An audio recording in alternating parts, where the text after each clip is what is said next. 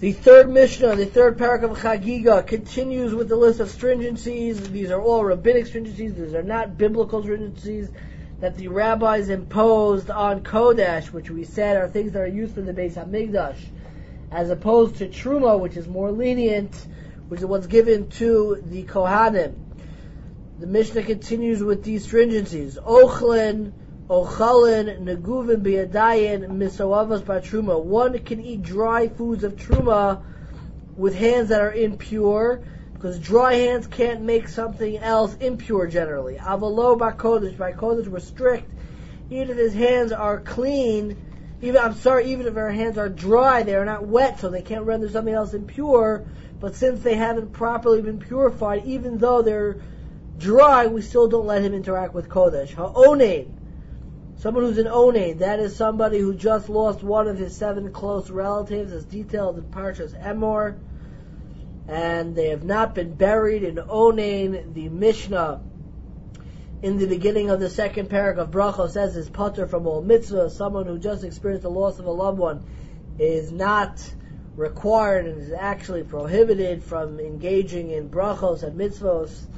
Can look over there in the beginning of the second parak of Brachos for more details. Mechusar Kippurim, somebody who lacks atonement, who became tame, but the um, has not yet been purified with the para aduma tzrichin lakodesh. All of these people required tvila for kodesh. Mechusar Kippurim, he's now waiting to bring his karbanos.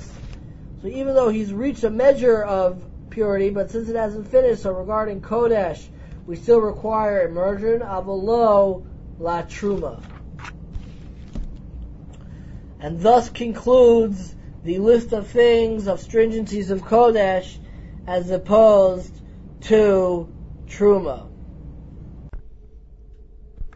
The fourth Mishnah in the third chapter of Chagiga says, Chomer b'Truma, another way in which Truma is more stringent than Kodesh, should be Yehuda ne'amanim al taharas yain v'shemen kol yemos hashana in Judah, in uh, Judea, unlearned people are believed, considering the uh, status of ritual purity of wine and oil all year long.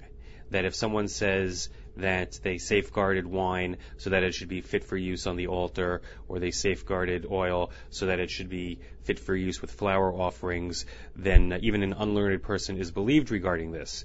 And that's because these laws are very stringent and we're not suspicious that even an unlearned person would lie about it.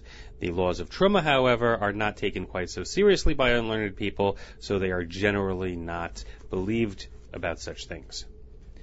Back to the Mishnah. Hagisos v'habadim af al hatruma. At the time of the wine press and the olive vat, then they are believed on truma as well. This is a time when such things are generally taken more seriously, and uh, at that point, even unlearned people are trustworthy. I think a good analogy in our society would be Pesach time. Even people who are not all that careful about kashrus year round may take an extra sense of priority when it comes to kashrus on Passover. Avru hagisos habadim. Once the time of the wine press and the olive vat is over, the heviulo chavitz shel yayin shel truma, lo mimenu.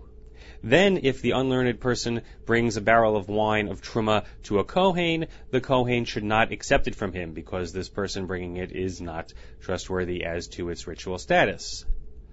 Aval manicha lagas haba'a, but he can put it aside until the following time of the wine press, because then again it's a time of believability. He's not going to lie about its status then.